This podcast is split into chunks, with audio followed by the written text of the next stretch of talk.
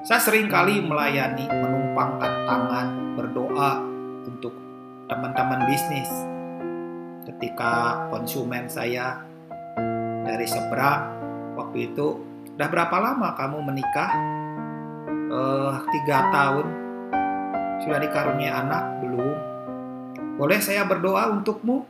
Ini di sebuah kafe yang rame.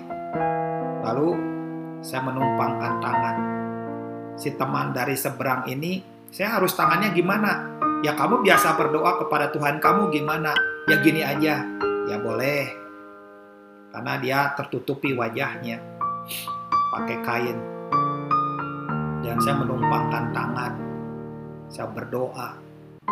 Dan teman-teman yang yang satu satu kantor dengan saya kan tidak seagama dengan saya. Mereka melihat, ayo kita sama-sama berdoa dan saya berdoa dalam nama Yesus.